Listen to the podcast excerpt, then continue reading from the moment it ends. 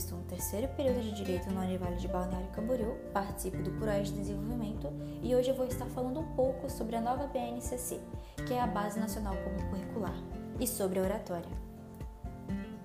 A Base Nacional Comum Curricular é um documento que regulamenta quais são as aprendizagens essenciais a serem trabalhadas nas escolas brasileiras públicas e particulares, de educação infantil, ensino fundamental e ensino médio, para garantir o direito à aprendizagem e o desenvolvimento pleno de todos os estudantes.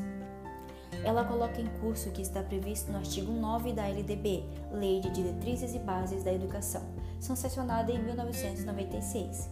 Segundo a LDB, cabe ao governo federal estabelecer, em colaboração com os estados, o Distrito Federal e os municípios, competências e diretrizes para a educação infantil, o ensino fundamental e o ensino médio, que nortearão os currículos e seus conteúdos mínimos de modo a assegurar formação básica comum. A BNCC traz uma grande inovação ao estabelecer 10 competências gerais para nortear as áreas de conhecimento e seus componentes curriculares. O desenvolvimento dessas competências é essencial para assegurar os direitos de aprendizagem de todos os estudantes de educação básica. Desse modo, as 10 competências gerais comunicam aos educadores uma importante mensagem. Quem é o estudante que a BNCC propõe formar?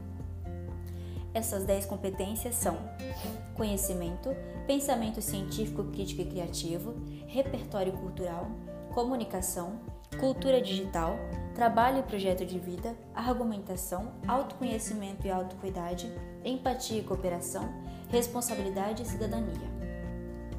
E pensando nessas competências, eu pretendo incentivar as escolas, diretores e professores a desenvolver mais o uso da oratória, para que os alunos possam estar desenvolvendo uma boa oratória, senso crítico e criativo, além de perderem a timidez e a insegurança.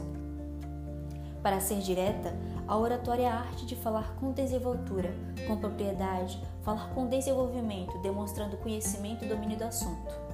Ou seja, é a arte de falar bem. Mas seria só isso? Aprender a falar bem?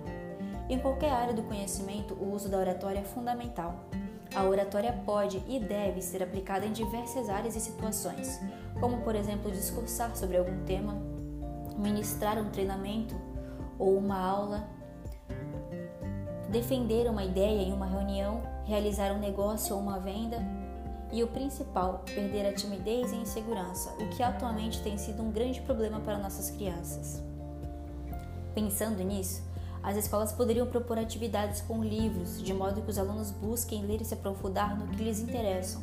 Propor também gincanas e eventos de envolvendo a participação do público, dos pais ou dos responsáveis, com uma diversidade de temas para que possam adquirir conteúdos diferentes. Podemos também introduzir vídeos, propor apresentações de livros e palestras. Tudo isso contribuirá para uma boa formação de nossos estudantes.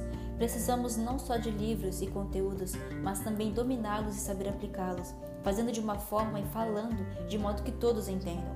A oratória não desenvolve apenas a arte de falar bem, mas também postura e caráter de um bom líder. Eu agradeço a todos que escutaram até aqui e até mais.